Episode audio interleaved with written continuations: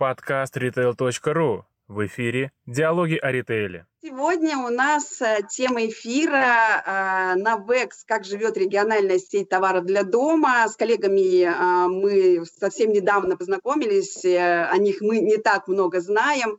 И сегодня с нами гостья, генеральный директор сети на ВЭКС Ольга Маркова. Ольга, здравствуйте. Здравствуйте, Наталья. Здравствуйте, коллеги. Наталья, сразу хочу вас поправить. Не на ВЭКС, правильно говорит Новекс. О, вот видите как, вот сразу, Новекс. А, это, ну, это вопрос о том, что действительно не на слуху для нас э, торговая сеть, в силу того, что мы находимся в центральном округе, вы за Уралом, и, соответственно, такие вот, вот вещи, они тоже происходят э, ровно потому, что в меньшей степени в инфополе да, мы находимся. Давайте мы сейчас коротко представим нашим зрителям вашу сеть, в каких регионах вы сейчас работаете, сколько у вас торговых точек и как давно на рынке.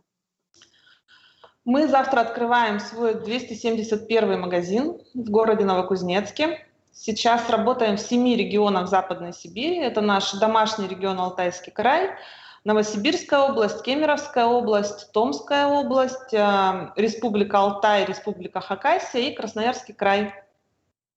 А, и тогда уже к неймингу, да? Нейминг не последнее дело для компании на рынке, особенно крупной. Почему Новекс и что это обозначает? А, наша компания – это холдинг, розничная сеть – это только одно из эм, подразделений холдинга.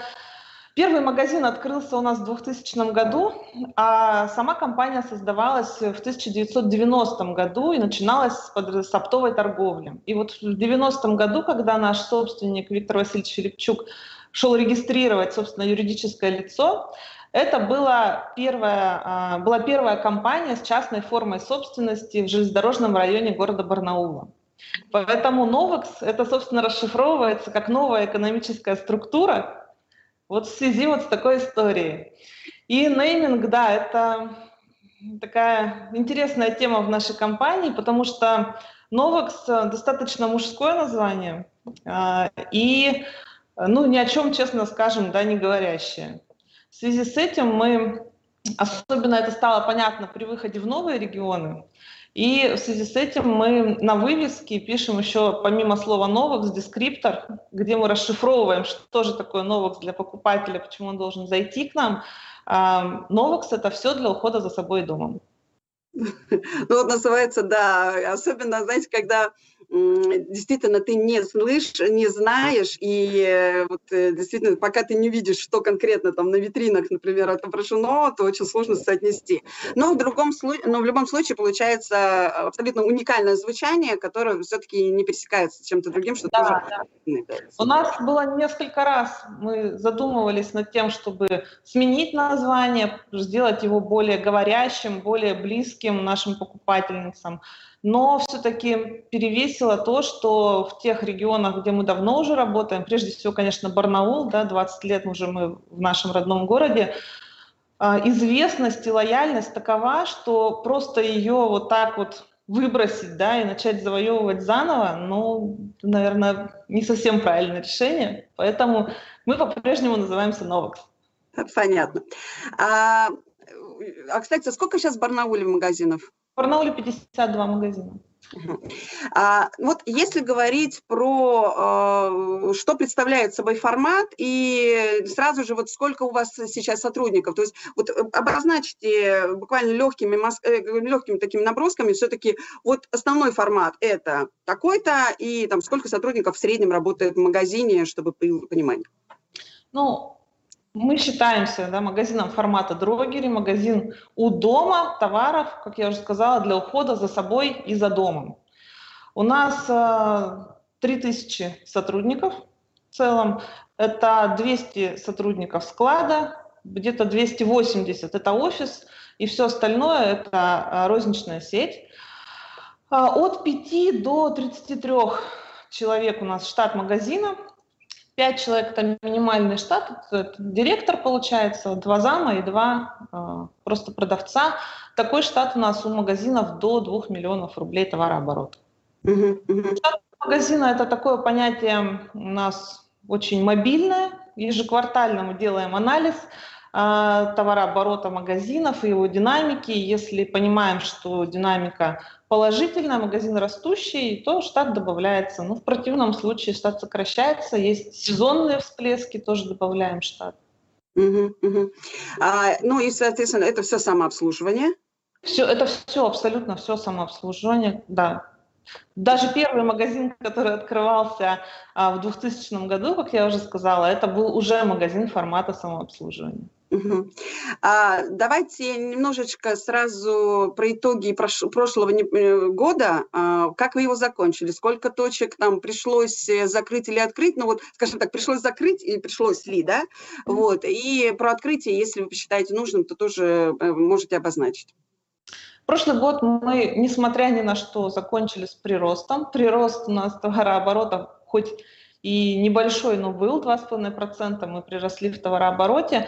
При этом like for like, да, по магазинам, которые мы могли бы сравнить, без учета открытий и закрытий, у нас был прирост 4, чуть больше 4% товарооборота, что для такого сложного года, можно сказать, хорошо. Но, к сожалению, это был вообще первый, надеюсь, единственный год за всю историю сети, когда мы закончили год с количеством магазинов меньшим, чем его начинали. Мы закрыли 15 э, магазинов, открыли всего 13.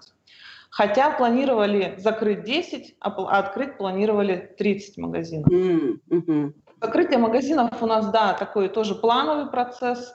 Мы ежегодно в плане в генеральном уч- планируем, что мы там, вот в этом году планируем 7 магазинов закрыть потому что каждый магазин изучаем очень внимательно под лупой на предмет рентабельности. И если видим, что магазин не рентабелен и перспектив не видим, ну, понятно, что его надо закрывать. В прошлом году, конечно, с марта по э, сентябрь мы не открыли вообще ни одного магазина. Пять магазинов за это время закрыли. Этот период, наверное, можно сказать, что замерла компания. Да? Мы все процессы развития, реконструкции каких-то новых проектов, все было заморожено, все были в ожидании. Пять магазинов, к сожалению, пришлось закрыть, а, и в основном связано было с тем, что не смогли договориться с арендодателями. Угу. Хотя хочу отметить, что ну, основная масса, там 99% арендодателей были в конструктивном диалоге в прошлом году. Многие из них имеют собственный бизнес тоже, там, какой-то розничный, да, на себе чувствовали все изменения в поведении покупателей, и поэтому шли навстречу, как-то конструктивно договаривались об условиях аренды. Ну, некоторые пришлось закрыть. Ну, еще немножко, если про итоги, все-таки прошлый год, он для многих, э, вот эта, эта история, там, удаленка, не удаленка, как у вас процессы в итоге э, ну, состоялись? Вы продолжаете работать на удаленном э, формате, либо вы полностью в офисе? Как вы перестроились в этом плане? А, в прошлом году мы, конечно, ушли сразу все на удаленку, да, когда был объявлен а, карантин. И потом было еще несколько таких волн у нас в компании, когда вроде мы уже начинали выходить, но потом увидели вспышку заболеваемости именно у нас, вот в офисе, да, особенно после каких-то совещаний, мозговых штурмов, к сожалению, и такое у нас было. И мы уходили как бы на удаленку все массово опять. А, ну, должна сказать, что бизнес-процессы у нас не пострадали. То есть все, в принципе, шло в таком своем рабочем режиме все, что должно было делаться, делалось, там ни одна акция не сорвалась, ничего такого у нас не произошло. Ассортимент продолжал вводиться, товар продолжал заказываться. А сейчас гибкая у нас система. А, в офисе 2-3 дня в неделю специалисты должны быть, но в целом а, можно комбинировать офис и удаленку. Я думаю, что мы так и останемся, конечно, потому что уже трансформировалось сознание нас и наших сотрудников. И уже далеко не все хотят вообще возвращаться в офис. Да, это уже отдельная история, когда мы общаемся с бизнесом, и э, очень многие эту историю, очень тему эту отмечают, э, и на самом деле вот посмотрим, как дальше все это будет развиваться, но то, что ты, тектонические сдвиги вот в сторону такого комбинированного варианта работы случились, это вот факт. Ну, ну наверное... С стороны удаленка, да, можно сказать, Но есть и отрицательные стороны. Почему вот мы настаиваем на том, чтобы часть времени это рабочего люди все-таки проходили, проводили в офисе? Потому что м, удаленно очень, очень плохо получается какие-то новые решения генерить, какие-то обсуждать э, моменты, требующие именно принятия решений, да, выработки решений. Вот это очень сложно происходит по удаленке. И, конечно, адаптация новых сотрудников на удаленке не происходит просто никак. Согласна. А, кто ваш основной покупатель? И как менялся портрет его, ну, давайте хотя бы там за последние там 3-5 лет, если вы можете назвать. Ну, наша основная покупательница, конечно, это женщина. Более половины нашей аудитории – это женщины 25-45 лет. А, женщины в центре внимания которых забота о семье, о себе, о своем доме. И в течение последних а, трех-пяти лет, да, Наталья, как вы сказали, у нас а, задача была это привлечь чуть более молодую аудиторию, чуть более аудиторию с другими потребностями, скажем, потому что вот э, сеть Новокс традиционно в Барнауле это была как раз, вот как вы в своем анонсе тоже написали, сеть товаров для дома. И всегда у нас э, первая категория в продажах это была стиральные порошки и вот такие чистящие, да, все, что такое хозяйственное. Вот несколько лет назад мы поставили перед собой задачу э, перестать быть хозяйственным магазином, мы хотели э, пойти больше в категории бьюти, в категории красоты. И сейчас мы, я могу сказать, что нам это удалось. И, соответственно, наши покупательницы, к нам добавились покупательницы, основная задача которых это уход за собой. Мы э, хорошо развили категории уход за кожей, декоративная косметика, э, шампуни. Наконец у нас э, категория номер один стал уход за кожей, категория номер два это шампуни. Порошки и чистящие спустились на места номер 3 и 4, и для нас это было а, событие, с одной стороны, да, потому что мы достигли свою цель а, по такой бьютификации, как мы ее называли, и по расширению нашей аудитории. А, вы знаете, я, наверное, хочу здесь дополнить, э, э, такой вопрос задать. А, вот вы сейчас для себя, ну, вот за последние там 3-5 лет вот попытались поменять вот эти категории, да, которых э, вы максимально развиваетесь. А как вы смотрите сейчас на то, что крупные игроки, ну, недавно, да, там например, там торговая сеть «Магнит» э, объявила о выходе на рынок «Магнит Мастер», да, то есть вот такой вот. А, я понимаю, что вы уже конкурируете с ними «Магнит Косметик», да, то есть э, в формате. А вот э, когда такие вот игроки появляются и заходят на «Магнит Мастер», там тоже у них есть там товары для дома в том числе, вы видите какие-то сложности для вас в дальнейшем будет вот опять на этом рынке как-то дополнительно конкурировать? Ну просто потому что это здесь вы опять вы начинаете за одного, потреб... для одного покупателя. А, на одного покупателя играть? Ну, я на самом деле вот конкретно про Магнит Мастер могу сказать, что не ожидаю каких-то здесь там сложностей в конкуренции, потому что а, в нашем формате, в магазинах Novix у нас уже давно присутствуют эти категории, а, ну, так скажем, для мелкосрочного ремонта, да, то, что вот нужно прямо здесь и сейчас, какие-то отвертки, какие-то малярные инструменты, ну, что там используют у нас обычно мужчины. А, и вот традиционно-то в новых сети категории были. Мы потом как раз, когда заходили крупные федеральные сети а, DIY, Leroy Merlin, например, да, местные у нас есть игроки на этом рынке, мы эти категории сокращали, практически выводили из ассортимента, потому что когда-то у нас даже обои были, мы обоями, потолочной плиткой занимались, обои вывели на совсем, а, но практически уже вывели товары для ремонта, но поняли, что эта категория востребована. И сейчас у нас в каждом магазине, почти в каждом, есть вот что-то такое, что в хозяйстве всегда нужно. И э, покупатели мужчины у нас тоже есть. Угу, угу. Ну, таким образом все-таки... На со стороны магнит-мастер мы не боимся, на самом деле. Хорошо. А, теперь, если ну, э, для вас, у вас домашний регион а, Барнаул, да? Как много времени потребовалось, чтобы выйти за пределы домашнего региона? Как приходи, пришлось подстраиваться и пришлось ли подстраиваться под новые регионы? И, э, ну, если отметите, в чем основные сложности были у вас при выходе на новые рынки, в новые города? А, через два года после открытия первого магазина открывается у нас филиал в городе Рубцовске, это тоже один из городов Алтайского края. А через э, пять лет, в 2006 году, мы открываем первый магазин в Новосибирске. Угу. Подстраиваться, конечно, приходится. Подстраиваться под э, я бы даже сказала, не жители разных регионов, да, а в большей степени жители э, сельских, мелких населенных пунктов и жители городов-мегаполисов. Вот это совершенно разная история, потому что э, разный уклад, разные потребности, разный ритм жизни у наших покупателей. Э, житель, у жителей крупных городов да, у нас самое важное с вами время. Нам нужно быстро зайти, быстро найти нужный товар, быстро совершить покупку. В селах там все наоборот. Там надо с чувством, с расстановкой подходить к процессу покупок. Там важно общение.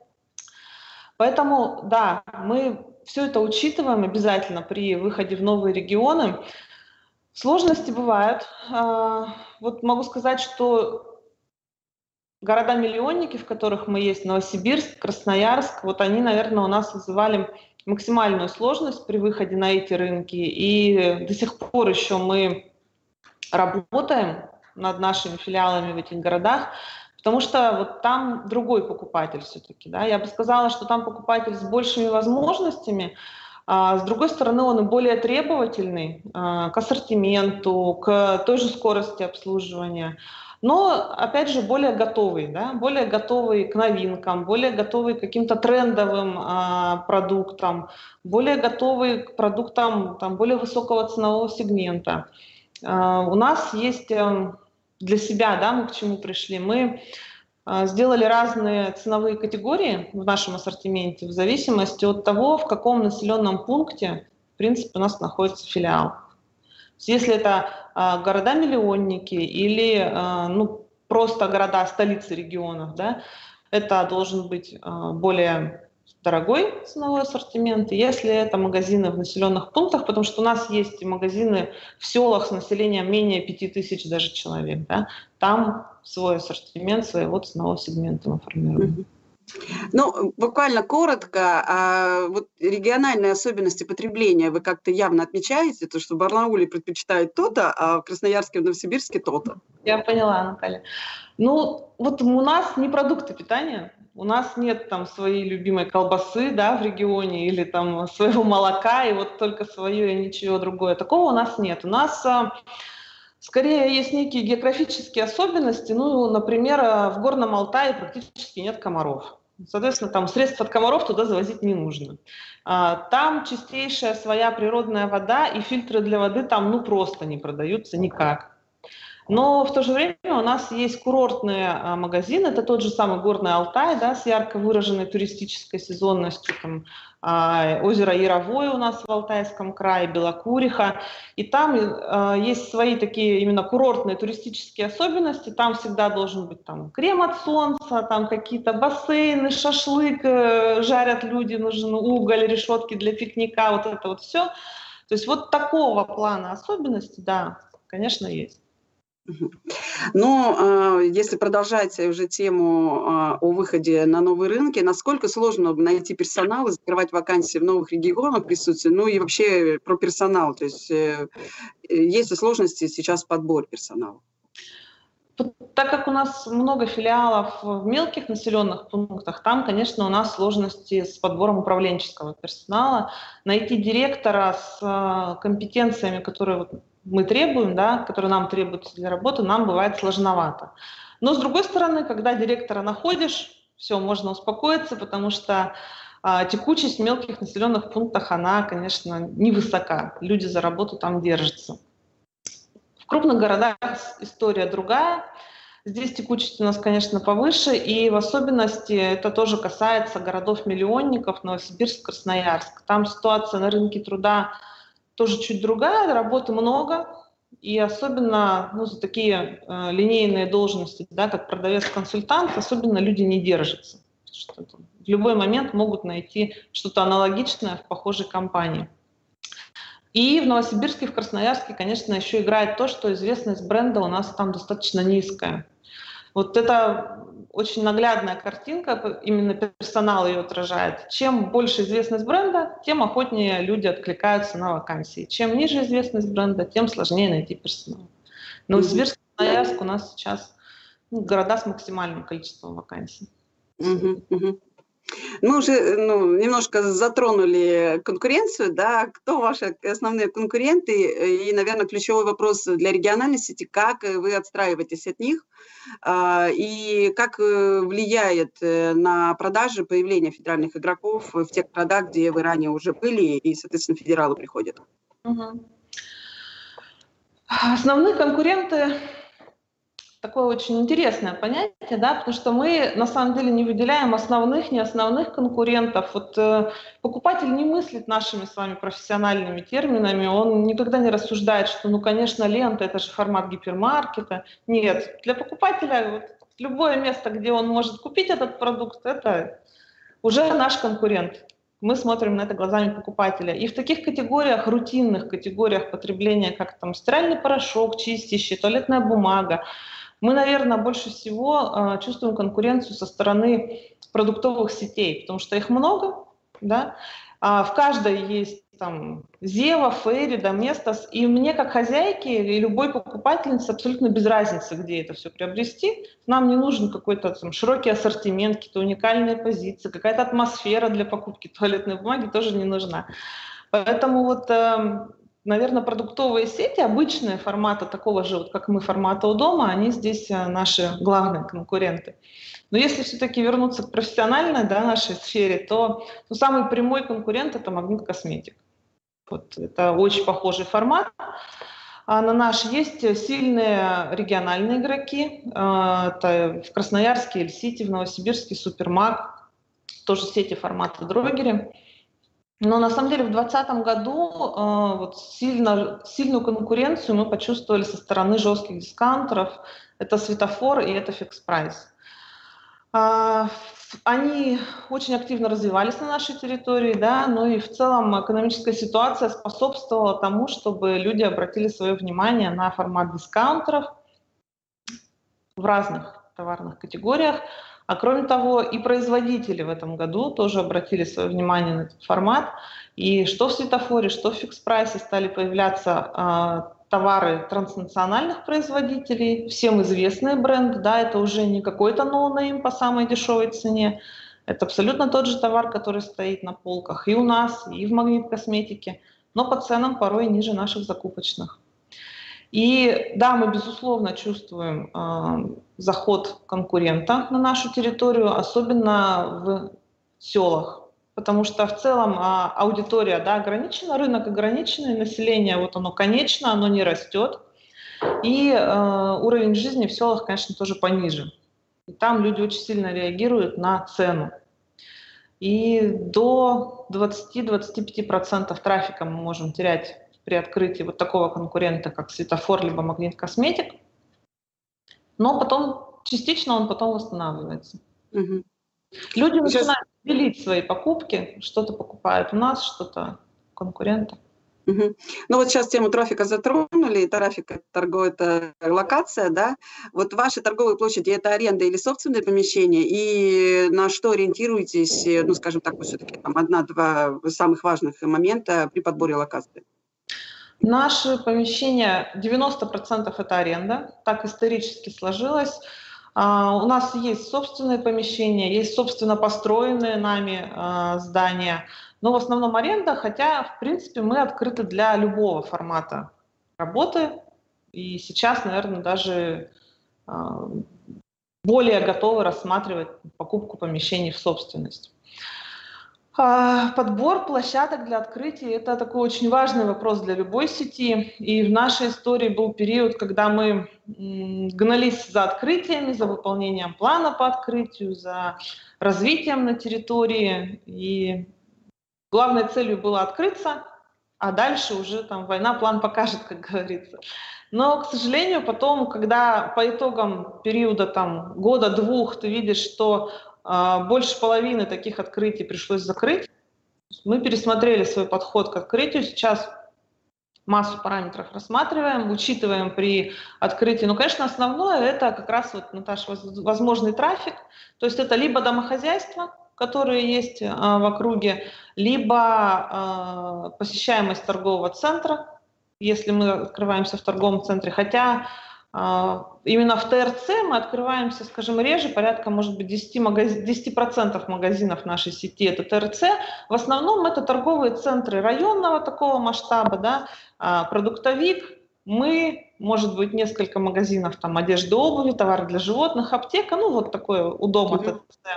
Либо это вообще стрит-ритейл в формате у дома. Ну, хорошо, если есть продуктовик все-таки с нами рядом в одном помещении, мы тогда такой синергетический эффект а, у нас получается друг для друга, и у продуктовика, и у нас совместно а, хорошо растет трафик.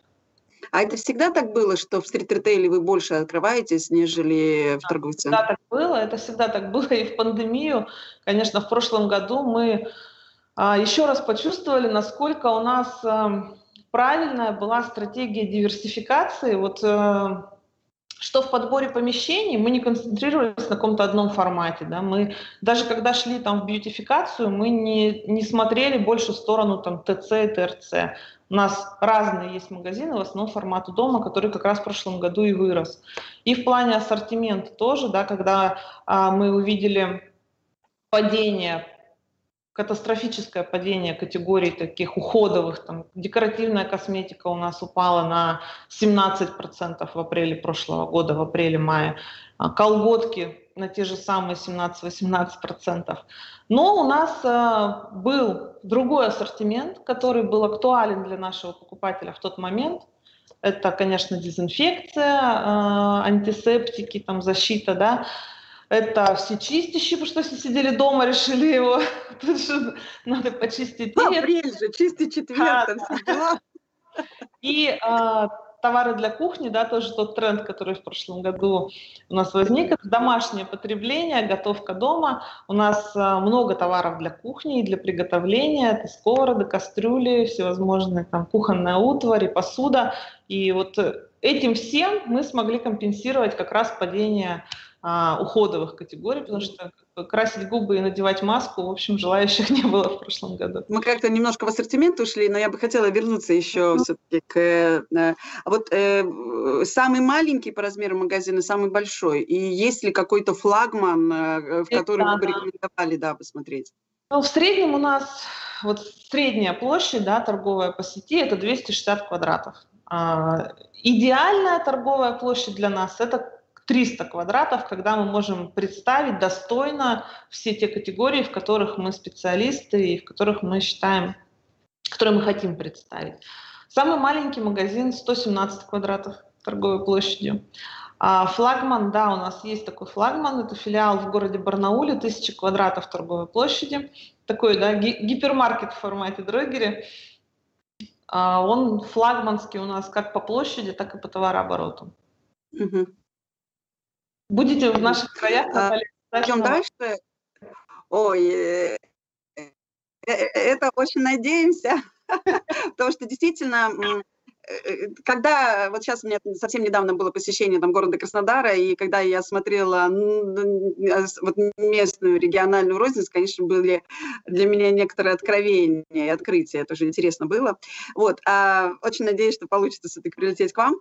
А, Э, ну и все-таки понятно, что вас в регионах присутствие знают, но вот э, если мы говорим о, вот вы уже неоднократно заикнулись о том, что есть проблема узнаваемости а, в других регионах. А как вы эту проблему решаете, какими средствами и ну, как привлекаете новых покупателей к себе?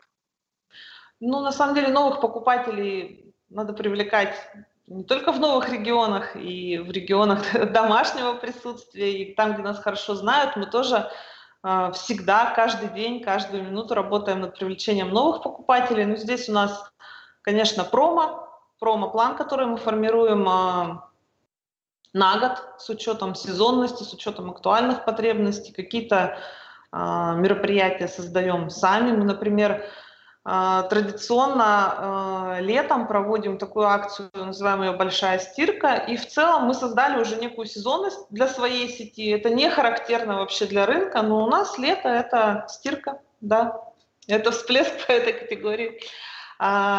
И все такие акции, которые глобальные акции на всю сеть распространяются, мы Конечно, в домашних регионах рекламируем по каналам массового охвата, там, телевидение, радио, но вот в новых регионах с этим, конечно, сложнее, да, потому что там, в Новосибирске, если там 20 магазинов на город, то давать телевизионную рекламу, ну просто нет смысла. Люди э, не соотнесут рекламу с конкретным магазином, не поймут, куда им нужно идти, даже если она их заинтересует. Поэтому здесь нашему отделу маркетинга приходится, конечно, большую изобретательность проявлять. Здесь уже работают каналы, которые как раз вот, э, территориально находятся рядом с нашим магазином это какой-то билборд, это там остановки, промоутеры рядом с магазином, подъезды, реклама в подъездах, реклама в лифтах хорошо работает в этом случае, когда человек конкретно понимает, что да, вот этот магазин, он буквально там в 300 метрах от моего дома находится. Ну и а, сейчас мы, конечно, тем, мы уже ассортимент с, с, разных сторон там тронули. А, давайте вот чуть-чуть резюмируем. Все-таки как вы строите ваш ассортимент в целом? А, мы уже поговорили про его изменения, но какие товары все-таки составляют его основу сейчас? Ну, 60% нашего товарооборота – это бытовая химия, гигиена, красота. Как уже сказала, у нас номер один – это уход за кожей и шампуни, по 6% товарооборота у этих групп. По 5% это порошки чистящие. Ну, дальше там идут у нас краски а для волос, декоративная косметика. И порядка 40% это у нас вот как раз так называемые хозяйственные да, группы. Это посуда, это текстиль, это вот товары для какого-то а, ремонта. Мы эти группы а, развиваем, будем развивать. А, на сегодняшний день никаких у нас вот групп на вывод в нашей сети нет, а категорий представлено больше 140 у нас, мы их так для себя делим.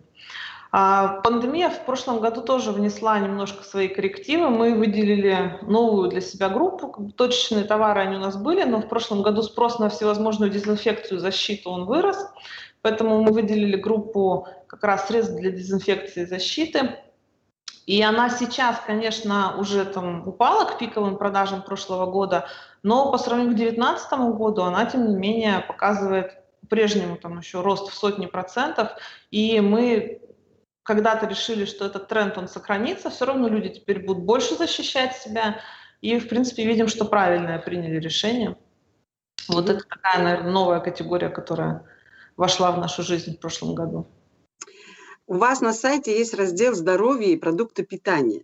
Немного необычно для хозяйственного магазина. И как давно вы эту категорию развиваете и насколько она пользуется спросом? Мы ее развиваем с 2015 года. Э, много пробовали, экспериментировали в этой категории. Когда-то в какой-то момент времени продавали э, даже там пророщенные ростки там, того, чего должно пророщенным быть каши всевозможные, ну то есть вот прям здоровое питание для вот э, таких очень увлеченных людей. И спортивное питание вводили в какой-то момент времени. Но потом пришли к тому, что вот все-таки это не совсем наш ассортимент, не совсем, э, ну не ищут люди это в наших магазинах. И э, вот сейчас остановились на том, что наш ассортимент это БАДы, э, в большей степени бальзамы, на удивление, хорошо пользуются хорошим спросом. И даже в праздники пользуются спросом, люди с удовольствием дарят друг другу бальзамы. А, и вот э, из полезного именно питания это батончики, да, то, что вот для перекуса с собой люди берут. Прямо вот здесь и сейчас батончики, вода вот такого плана. Угу, угу. Конечно же, нельзя не тронуть тему СТМ. Да? У вас э, вы ходите в союз, в Дрогере Союз, и, соответственно, э, как много у вас товаров, э, собственно, торговой марки, э, все ли вы заказываете, все ли, весь ли ассортимент по СТМ у вас реализ... как, ну, приходит из Дрогере Союза, или все-таки есть другие производители, которые непосредственно для вас производят, и вот на что вы ориентируетесь при заказе партнерам того или иного товара? Вот, ну, такой ну, комплексный вопрос. Поняла, да. У нас э, СТМ сейчас занимает порядка 10% от товарооборота, а СТМ Дрогери Союза это четверть вот, от всех продаж нашего СТМ. Uh-huh, uh-huh. Мы СТМ начали заниматься еще задолго до вступления в Дрогери Союз. У нас а, было уже достаточное количество своих брендов, и в разных категориях, даже в тех, в которых а, многие сети дрогери Союза в принципе не работают, да, про хозяйственные сейчас категории говорю. А, есть товары под СТМ, которые мы импортируем из Китая, но основная масса это, конечно, а, все-таки здесь местные российские производители – Заводили мы СТМ, а, чтобы решить вопрос и задачу первой цены, товаров первой цены. Ну, наверное, любая сеть, когда идет в СТМ, она вот начинает с низкого ценового сегмента. Это первая задача. Здесь, конечно, мы выбирали производителей, а, которые максимально близко к нам, потому что в случае вот нашего месторасположения, она играет такую весомую роль, получается, в себестоимости товара, и дешевый товар везти из европейской части России, ну, смысла вообще никакого нет, он перестает быть дешевым. У нас э, есть здесь местные производители в Барнауле, в Новосибирске, в Кемерово, которые делают нам товары первой цены, низкого ценового сегмента. Но сейчас СТМ, вот, на мой взгляд, переживает не лучшие времена, у нас, во всяком случае, в сети, потому что наблюдается большое давление со стороны брендов. А бренды в промо по цене встают на полку зачастую вровень с СТМ, а порой и ниже. И здесь а, покупатель делает очевидный выбор в сторону бренда. Поэтому у нас в СТМ стратегия сейчас идти в более такие нишевые товары, в товары более э, среднего, средний плюс ценового сегмента, где уже можно э, показать преимущество этого товара, где не будет прямой ценовой конкуренции. Здесь тоже надо отстраиваться от брендов, да, так же, как мы в ассортименте стараемся отстраиваться от конкурентов какими-то уникальными товарами, эксклюзивными, также и а, вот в STM нам точно так же мы работаем с брендами. Надо каким-то образом от них отстраиваться. И вот здесь как раз я вижу перспективу в работе с Дрогери Союзом, потому что любой STM – это объем.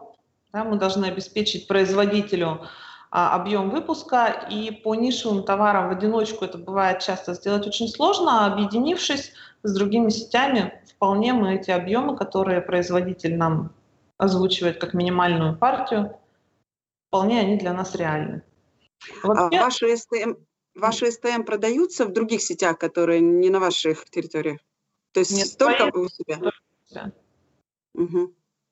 Вообще у нас а... Э, вот для категорийного менеджера, да, для него STM это ну, такой же товар наряду со всем остальным ассортиментом. И если STM начинает падать в продажах, там, или там, ну, вдруг это неудачный запуск, и он сразу не показывает тех продаж, которые должен бы показывать, а, и бренд-менеджер, который занимается STM, он не может его реанимировать, да, ну, по каким-то причинам, то товар выводим из ассортимента, снимаем с производства, ну, нет у нас задачи э, СТМ, вот ради СТМ ставить на полке. Угу. Короткий вопрос. Э, какой средний чек и как он меняется? Средний чек у нас за прошлый год вырос на 10%. Тут все было, как и в целом по рынку. Все фиксировали падение трафика. Трафик упал на 7,5%, а средний чек вырос на 10%.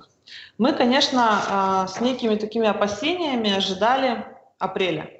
Апреля этого года, потому что в прошлом году а, в апреле средний чек как раз скаканул, было плюс 16, а в апреле, в мае плюс 16% был у нас средний чек. Мы ожидали, что в этом году провалимся по среднему чеку, но Пока такого не происходит. У нас э, в апреле средний чек в это, этого года упал на полтора процента всего к прошлому. В мае сейчас там, минус там, около двух а, процентов мы фиксируем. Средний чек 390 э, рублей в целом по сети.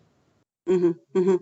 Но вот э, все-таки э, все же как отметили, что трафик, э, ну, количество уменьшилось, э, вырос, вырос, вырос средний. Сейчас в итоге вы видите, что восстанавливается все-таки трафик? Э, вот трафик количество... восстанавливается, да, трафик восстанавливается, но средний чек падает не так сильно, как мы ожидали. Угу, угу, но в основном конечно, когда анализируешь средний чек, он же состоит из количества товаров да, в чеке и средней стоимости товара. Вот в основном а, средняя стоимость товара растет, то есть это больше такие инфляционные вещи, из-за которых не падает средний чек. Да, понятно. А, ну, учитывая события прошлого года, многие сети устремились в онлайн. Как у вас развивается эта история? Как э, был ли онлайн до этого? Ну, поделитесь здесь э, в эту теме. Наша история с 2013 года развивается, но не могу сказать, что развивается так, как бы нам хотелось. Это для нас такая постоянная больная точка, я бы сказала, точка приложения наших усилий, трудовых усилий, финансовых наших затрат, но э, пока еще мы, я бы сказала, в начале пути, да, где-то там только на первых ступеньках развития. Существует у нас, да, сайт, интернет-продажи. Э, в прошлом году мы тоже зафиксировали в апреле всплеск небывалое количество заказов. И э, потом он, как и опять же на всем рынке, да, немножко отыгрался, где-то к августу подуспокоился. Тем не менее, все равно он остался на более высоком уровне, чем, к примеру, там 2019 год. Но для нас интернет-магазин, повторюсь, это такая огромная зона развития. Вот э, у нас со следующей недели должен, должен запуститься новый функционал на сайте. Покупатель сможет видеть э, количество товара на остатки э, в каждом магазине сети. И мы рассчитываем, что это, конечно, э, повысит, во-первых, скорость Э, человек, если будет заказывать то, что на остатке есть, соответственно, он сможет забрать самовывозом может в тот же день. А, то есть это повысит скорость готовности заказа и количество заказов самовывозом, соответственно. Потому что тоже по рынку уже э, вернулось вот это, возвращается да, распределение до пандемии. Э, большая половина заказов это было заказом само, заказы самовывозом. А в период, конечно, пандемии курьерская доставка, она свою долю нарастила. Люди уже предпочитали никуда не выходить, а получать заказы дома. Сейчас все возвращается понемножку в свою нормальную колею. Заказы с забиранием самовывозом сами из магазина, они более популярны становятся. А вот если обозначить, насколько сложно приучить к этому каналу покупателя старшего, старшего возраста и ставите ли вы перед собой такую цель? Ну, как это вы разделите, кто в основном ваш покупатель онлайн-канала? Вот мы еще сейчас настолько в начале пути, что вот цель а, привлечь каких-то, какой-то определенный сегмент покупателей мы пока для себя не ставим. Поэтому и а, не могу сказать, насколько сложным будет приучить покупателей более старшего возраста. Mm-hmm. Но в целом то, что слышу от коллег, а, это тоже один из плюсов пандемии, да, что люди а, даже более старшего возраста освоили такие онлайн и заказы онлайн делают. А у вас э, вот э, сотрудничество со Сбермаркетом или что-то такое э, прорабатывалось? Вообще работает ли в вашем регионе Сбермаркет? Да, Сбермаркет у нас работает, да. А, были предложения у нас от Сбермаркета, от Delivery Club, но а, экономически это невыгодно. То есть комиссия за доставку со стороны этих операторов, она а, велика настолько, что уводит нас в минус просто при работе с ними. Поэтому у нас действует э, своя курьерская доставка в разных городах, ну в крупных, конечно, в селах курьеров у нас нет. Мы там работаем тоже с подрядчиками, свои курьеры только в Барнауле у нас, но есть разные курьерские службы в разных городах, с ними работаем. И за счет того, что у нас широкая география собственной розницы, то есть у нас просто 271 точка самовывоза вот она сейчас уже есть. А откуда вы можете забрать свой заказ? Это наше, конечно, большое преимущество. Ну, получается, решаете задачу быстрой э, покупки. Да. да. А, ваш ассортимент подразумевает весомый процент промо. Я сама как хозяйка, когда в режиме хозяйка нахожусь, я трезво понимаю, что зачастую там все эти порошки и все прочее я реально покупаю только по скидке, да, потому что, ну, а зачем покупать по-другому, оно же никогда не испортится, пусть оно стоит, да. Вот как сейчас у вас строится отношение с промо, и вот у нас уже есть такой, как бы, планируете ли вы слезать с иглы промо, и какими способами? Да, Наталья, вы правы, и не только вы, как хозяйка, покупаете товар только по скидке. 90% у нас порошков и кондиционеров продается только в промо. Это, к счастью, только две таких категории, которые настолько запромотированы, но доля промо растет неуклонно, а за прошлый год она совершила скачок, у нас доля а, продаж по промо выросла с 37 до 43 процентов. То есть сразу 6 процентных пунктов за год. Это серьезно, конечно, и ощутимо. И, конечно, мне кажется, что любой ритейлер в России мечтает слезть с промо-иглы. Но, к сожалению, еще пока никто не придумал, как это сделать. Потому что мы все находимся в рынке, мы не можем просто взять и а, убрать или сократить желтые ценники, потому что а, конкурентная, конкурентная борьба да, на уровне цены, она идет. И сейчас не только регулярные цены покупатель сравнивает, и даже не столько регулярные цены, сколько уже промо-цены сравнивают. Поэтому э, очень хотим, но не знаем, как слезть с этой промо-иглы. Сейчас что делаем в этом направлении? Э, скажем, можно назвать наводим порядок, а, классифицируем, какую вообще роль играет вот та или иная промо-акция. А, если эта позиция будет приводить нам трафик, то есть она участвует в рекламе, например, да, ну тогда, конечно, да, это должна быть там низкая промо-цена по рынку, адекватная конкурентам, чтобы свою роль, как а, привлечение трафика, она выполняла но э, очень много позиций, которые ни в каких рекламных э, мероприятиях не участвуют, и по большому счету так низко опускаться в цене на эти позиции нужды нет. Там может быть и чуть более, чуть менее глубокая скидка. И вот с этим мы сейчас работаем, чтобы э, чуть сократить среднюю глубину скидки, скажем, да, и вообще, в принципе, э, стали задумываться, мы зачем ставим-то эту позицию? То есть мы заигрались. Мне кажется, что мы все немножко заигрались в желтые ценники и уже той эффективности не получаем, которая была в начале. Ну вот здесь как раз, э, наверное, стоит задать вопрос касаемо программ лояльности и работаете ли вы с персонализированными предложениями, чтобы в итоге уйти в некоторых ситуациях от э, там, веерного предложения спеццены потому что я трезво понимаю, что зачастую вы дарите эти, вашу прибыль да, покупателю, хотя он в любом случае купил этот товар. Вот. То есть вот, ну, давайте немножко про, про программу лояльности и работаете ли вы с персонализированными предложениями. Да, у нас программа лояльности а, существует с 2014 года персональные карты. До этого была некая такая просто общая дисконтная карта, которая не отличалась бы у меня или у вас. С 2014 года это персональные бонусные карты. А вот в начале этого года мы поменяли CRM-систему, перешли на другой продукт, который нам как раз позволит а, работать с персональными предложениями. Вот то, о чем вы говорите, на основе аналитики больших данных, предиктивной аналитики, мы сможем а, анализировать что покупает этот человек, или наоборот, чего он не покупает, хотя похожие покупатели да, постоянно берут этот продукт, а этот человек почему-то нет. А, то есть в этом случае тоже же можно сделать ему предложение. Вот такие, а, такая аналитика у нас станет возможной вот уже, надеюсь, в ближайшие месяц-два, и мы начнем ее применять. Ну, таким образом, все-таки вот ответ на вопрос, планируете ли вы слезать с циклопровод, где-то начинает все-таки решаться, да? Ну да, да, надеюсь. Да. Ну, тут Мы уже...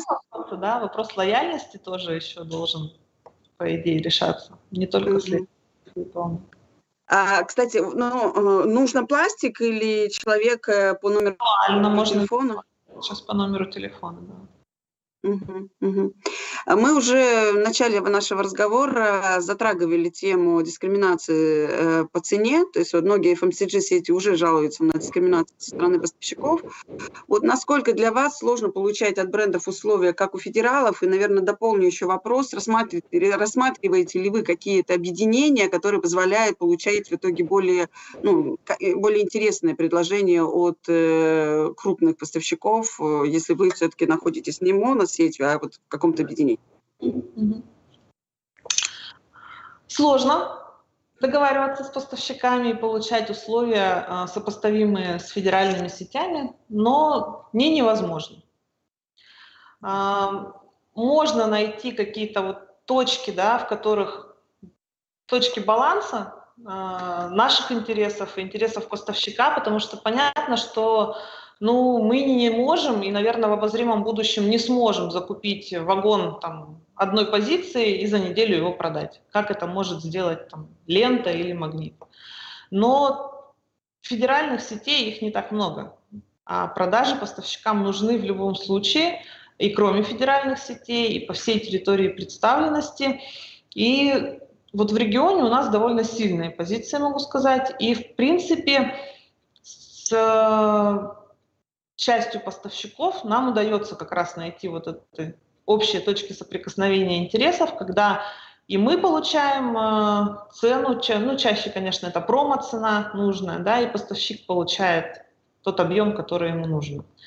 Но здесь э, тоже есть варианты, варианты работы с, с поставщиком-производителем, либо э, не с производителем. Можно поискать выгодные условия на рынке, не только у самого производителя. И поставщики понимают это и, наверное, уже охотнее теперь дают те условия, которые нужно цене из сети. Что а, касается а, второй части вопроса, да, объединение, да. Объединение. Ну, на сегодняшний день, чтобы объединить закупки, нужно объединиться а, в одно юрлицо. Ну, так, по большому счету, да, это вот, наверное, то, о чем а, буквально вот на днях стало известно Восточный, да, у нас э, союз, э, когда Слата, Самбери и Красный Яр объединились. Вот э, в такого рода объединения настолько глубоко, скажем, мы объединяться не планируем. Э, мы участвуем в объединении в Дрогере Союз, да, в нашем отраслевом объединении, э, но там не идет пока э, речь вот об именно объединении закупок. Угу, угу. А, а ей были ли ситуации, когда вы, ну, в силу того, что там поставщик явно дает некачественную цену, и вы не имеете возможности конкурировать с подобной ценой там, в том же фикс-прайсе, да, вы выводили там полностью линейку этого поставщика? Были ли такие примеры? Мы всегда смотрим на продажи. Вот я не сторонница политических решений. Из серии «не договорились, до свидания». Это такой путь в никуда, э, и тут можно больше потерять на самом деле, потому что, ну, условно, вывести фейри, ну, наверное, не стоит этого делать. Выводить колгейт из зубных паст, наверное, тоже не стоит, как бы вы э, не были неконкурентны по цене. Но сокращать ассортимент можно, да. У каждого поставщика и производителя есть же свои KPI, свои интересы. Если ты знаешь, у кого-то это доля в Нильсоне, а у кого-то это там представленность на полках сети. И если ты знаешь KPI э, твоего партнера, то тебе, наверное, проще достигать своих. Угу, угу. Ну и опять же про, про ассортимент. Есть ли сейчас потребность в каких-то э, товарах, вот эксклюзивных товаров, и рассматриваете ли вы вообще, а, ну скажем так, вот ну, как у вас происходит э, появление новых товаров? Э, чаще всего производитель вам предлагает? Или, или, или вы сами находите там на выставках еще как-то? Ну, мы уже довольно крупная сеть и известная в своем регионе, да, поэтому, конечно, поток предложений со стороны производителей, он не иссякает никогда. А, но есть потребности бывают, да, в каких-то эксклюзивных товарах, каких-то товарах, которые вот мы понимаем, что это конкретно что-то вот будет пользоваться спросом, но среди текущих предложений, текущих поставщиков такого а, там, предложения нет. Тогда да, конечно, и ищем самостоятельно, и интернет нам в помощь, и выставки, и вот Китай, который, к сожалению, закрыт. И количество новинок, конечно, у нас сильно страдает от того, что категорийные менеджеры не могут ездить в Китай и выбирать там то, что нужно. Но мы здесь, а, опять же, это СТМ, да, путь решения таких вопросов. И что касается эксклюзивных товаров, вот особенно хорошо это все играет в праздники. Новый год, 8 марта, 23 февраля. Вот здесь идет очень такой серьезный всплеск, и мы уже несколько лет работаем с подарочными наборами, сами делаем СТМ в подарочных наборах, и в прошлом году поменяли стратегию свою в этой категории. Представили много брендов по нормальным конкурентным ценам, а СТМ сделали в нишевых товарах, ну, вы знаете, то, что сейчас там, наверное, а, все соцсети, Инстаграм, там вот это вот «собери сам», когда там у тебя лежит одного цвета шоколадочка, носочки, там еще что-то, все это так очень красивое в коробочке.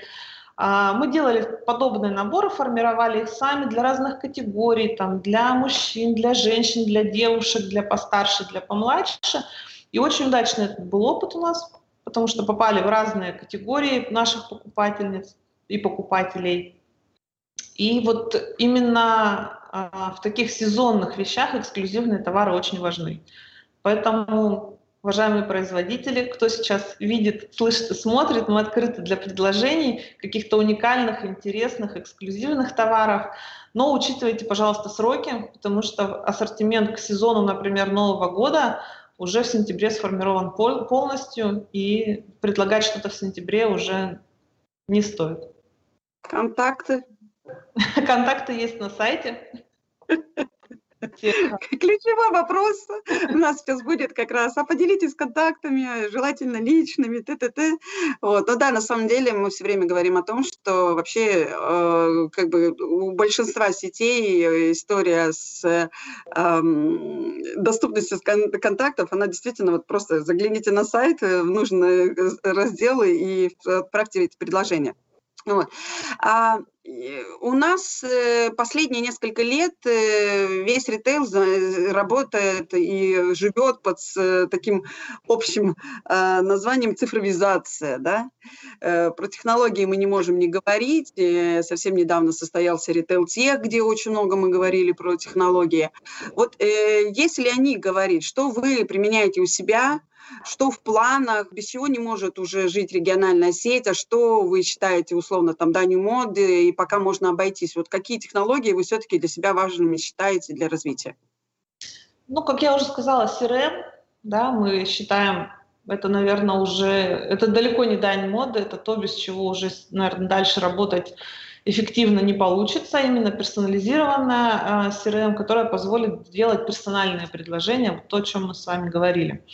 А, этот, тут у нас можно на этом пункте галочку поставить, как раз вот в начале этого года внедрение состоялось. Дальше это, безусловно, мобильное предложение, которое, мобильное приложение, да, а, как раз вот и чтобы в нем была и бонусная карта, да, и, в общем, ну, как говорят, если, вы, если у вас нет в телефоне у покупателя, то, в общем, вас нет нигде. Поэтому в телефоне у покупателя мы обязательно должны быть, и это наша задача на этот год, разработка мобильного приложения. А, в перспективе, точно не этого года, чтобы с помощью этого мобильного приложения можно было совершать покупки в магазине, да, сканировать а, и производить оплату. Uh-huh, uh-huh. А, что еще тестировать будем в этом году, это касса самообслуживания. Но вот здесь мне кажется, что это, наверное, скорее дань моде. А, на самом деле, потому что полностью уйти от людей, да, от продавцов, кассиров мы точно не сможем. Это а, мы для себя видим задачу, которую мы сможем решить кассами самообслуживания, это разгрузка в часы пик. Наверное, из вот э, того, что не дань моде, а из того, что реальная задача, которую можно решить, это вот, э, вот этот а, момент.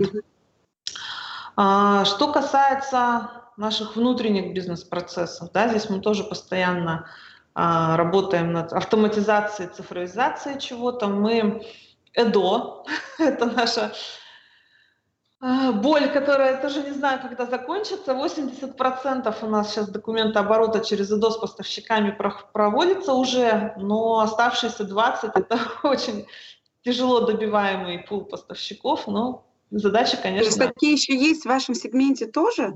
Да. Конечно. Ну, Потому что я понимаю, что на теме маркировки Меркурия, вот э, там, где э, э, очень многие крупные игроки FMCG-сектора, они столкнулись с тем, что они вынуждены были там условно фермерский ассортимент вывести, потому что фермеры там не готовы были подсоединяться, в том числе это к электронному документообороту, а как бы э, здесь-то вроде как другой поставщик. Ну, есть же поставщики, да, которых мы все там знаем, Unilever, Procter, конечно, там никаких сложностей особо не возникает. Но вот вы затронули, Наталья, тему маркировки. Первое, с чем мы столкнулись, маркировка, это была маркировка обуви. В нашем случае это домашние тапочки сланцы, чешки, да, вот такого плана обувь, которая, в общем, не очень понятно, зачем ее маркировать, но закон есть закон. И это как раз те поставщики, которые не самые технологично развитые, скажем. И вот здесь маркировка сыграла нам на руку, потому что все были э, обязаны просто, да, по-другому не скажешь, перейти на электронный документооборот. Здесь... Для вас маркировка в плюс. Ну вот в этом плане, да, она сыграла нам в плюс, но в целом я не скажу, что какие-то особые проблемы она у нас вызвала. Мы точно ничего не выводили из ассортимента в связи с маркировкой, ну такого у нас нет. А в какой-то момент мы даже там, наверное, где-то учили поставщиков, как нужно работать будет, потому что мы крупная сеть, мы крупный налогоплательщик. Нам всегда особое внимание со стороны всех наших надзорных органов. И позволить себе сделать что-то не по закону мы не можем. Поэтому мы чаще, а, часто бывает, что знаем все новые требования и процессы лучше, чем поставщики, которых это, в общем-то, тоже касается. Но не без широковатости, но процесс внедрения маркировки у нас прошел. И я так понимаю, что впереди у нас абсолютно 100% маркировки всего ассортимента. А у вас же парфюмерия есть? И... А, да, То есть вот там тоже вы уже попали? Да, парфюмерия. А, дальше пошел домашний текстиль. У нас есть постельное белье, у нас есть полотенчики всевозможные, кухонные, махровые и так далее. Это все сейчас попало под маркировку. И это все тоже не самые технологически развитые поставщики. Э, ну, еще, если коснуться внутренних бизнес-процессов, то, что мы автоматизировали, это а, обмен спецификациями с поставщиками, то есть чтобы это было не в Excel, а, и не где-то не потерялось, не происходило ошибок при ручной загрузке. А у нас поставщики вводят все через интерфейс, все данные, которые потом а, категорийный менеджер рассматривает, может отклонить, либо окнуть, и это все автоматически в нашу систему полетит. Это нам, конечно, очень сильно... Это решило вопрос ошибок, и вопросы рабочего времени экономить серьезно. И вот сейчас в этом году у нас тоже задача также автоматизировать а, процесс заявок на акции. Потому что вот здесь тоже огромный поток информации от поставщиков, к сожалению, как бы мы не пытались ее каким-то образом формализовать и, и говорить, что все присылайте в табличке единого вида, но каждый же творческий же человек, у каждого табличка своя, и дальше происходит ручная обработка, и, к сожалению, много ошибок еще на самом деле мы допускаем. То мы напечатали рекламу, а акция не началась, то у нас там цена не сходится, то есть вот каждый понедельник запуск новых акций – это для нас проблема. Этот чат просто взрывается с магазинами. Ну, так уже планомерно час мы с вами общаемся, еще буквально там пара-тройка вопросов, э, потому что все-таки мы понимаем, что эфир не резиновый, интересно всегда говорить, и я всегда радуюсь. Вот для нас как раз пандемия дала возможность э, общаться по-другому, да, с вами сложно встретиться в Москве или там в каком-то другом городе, потому что вот такие эфиры для нас, конечно, становятся очень удобными. А, давайте чуть-чуть про, про соцсети поговорим. У вас есть страницы в соцсетях, э, насколько я понимаю, вы довольно активно там работаете. Как давно вы развиваете каналы коммуникации, насколько они сейчас вам помогают реализовывать ваши задачи? С 2016 года мы развиваем соцсети, это разные соцсети, Одноклассники, ВКонтакте, Инстаграм. Разная аудитория да, в этих разных соцсетях, поэтому у нас там тоже разные активности мы проводим. А, база наших подписчиков, она у нас растет неуклонно год от года. Сейчас там более 100 тысяч у нас подписчиков, в принципе, во всех соцсетях. И по активности наших покупателей мы видим, что это для них удобный способ коммуникации. Нам в соцсетях на постах о новинках ну, там часто пишут в ответ, где можно купить, какая цена. А, просто часто дают обратную связь в соцсетях о каких-то ну, как правило, о проблемах при посещении магазина, да, задают вопросы о наличии товара там, о, в том или ином магазине. То есть этот способ коммуникации для наших покупателей удобен, поэтому мы, безусловно, будем его использовать и дальше. А если говорить про а, то, кто посты эти пишет, это внутренние сотрудники да, или внутренние сотрудники? Угу, угу. И мог, а есть ли у вас такая возможность, например, там, оценить товар, э, и эта оценка появится на ценнике, то есть вот как, например, в том же Вкусвилле реализовано, что прям человек может посмотреть, э, насколько оценивает покупатель тот или иной товар? Нет, сейчас у нас такой возможности нет. А, но когда у нас будут возможность вообще отзывов да, и оценки товара на сайте, это да, это интересный кейс, интересный опыт. И в принципе же мы знаем о том, что чем больше отзывов у товара, тем он чаще покупается. Я думаю, что в офлайне такая история тоже имеет место быть. И присутствие оценки на ценнике, оно наверняка повышает конверсию в покупку. Ну да, это для меня, например, точно иногда удобная история, когда это, это знаете, как это на психологию все-таки влияет покупателя, когда ты видишь там, о, 4,9, например, м-м, можно подумать. Вот. А, э, у меня финальный вопрос. Э, планы на этот год и там некий ближайший, ну, например, до конца года, там, сколько точек планируете открыть-закрыть? Есть ли планы по расширению географии присутствия? А вдруг вы все-таки в Москве появитесь, да? Поделитесь, пожалуйста. А у нас в планах на этот год открыть 41 торговую точку. 7 магазинов хотим закрыть, и есть большое желание закончить год с круглой цифрой в 300 магазинов. Вот если планы мы все выполним, то будет у нас их 300 на конец года. Но а, в Москве не откроемся, Наташа, в ближайшее время, потому что пока еще вот а, покрытие, да, есть такой вот термин, это сколько у нас жителей на один магазин. Вот у нас в Барнауле примерно там 10-15 тысяч жителей на один магазин. 52 магазина на 650 тысяч жителей. А в Новосибирске а, это покрытие гораздо-гораздо ниже. И в Красноярске тоже. Поэтому основные наши направления по открытию это вот Красноярск, Новосибирск и Томск. И э, стоит сосредоточиться все-таки на занятии более твердых позиций в тех регионах, где мы уже есть, прежде чем бросать силы на развитие в каких-то других регионах. Поэтому этот год и следующий точно еще регионы, те, в которых мы уже есть. А если вот, э, вот один из вопросов, который, на мой взгляд, ну, уже, уже из аудитории пришел, как раз связан с открытием. А скажите, пожалуйста, каким образом вы финансируетесь? Это полностью внутри или вы все-таки кредитные линии берете в банках для того, чтобы развивать свою сеть? Ну, у нас есть кредитные линии, безусловно, но в основном это свое финансирование. То есть, например, э, какую-то экспансию, которую надо там более серьезно делать, у вас таких планов э, вообще были какие-то экспансии, когда вы э, реально кредитовались для нет, того, чтобы нет, нет. Мы всегда развиваемся за счет собственных средств, за счет той прибыли, которую сами заработали. А, ну, я здесь, наверное, уже ну, дополнительных вопросов уже не могу задавать э, в силу того, что действительно время несколько ограничено. Ольга, большое спасибо за то, что вы дали возможность немножечко пообщаться по поводу вашей сети. Э, с большой надеждой на то, что, может быть, там в этом году все-таки мы сможем доехать до вашего региона и увидеть лично ваши магазины лето, либо в Новосибирске, если у нас все-таки подтвердятся планы на командировку. Вот. И успехов! Э, будем рады видеть вас также в Москве и пересечься на каких-то мероприятиях мероприятия, которые будут для вас интересны и полезны. Спасибо большое за ваши ответы. До встречи в Новосибирске. Да, спасибо. Ну что ж, еще один эфир состоялся. Мы чуть больше узнали о сети Новекс. В ближайшие дни расшифровка э, эфира появится на страницах нашего сайта.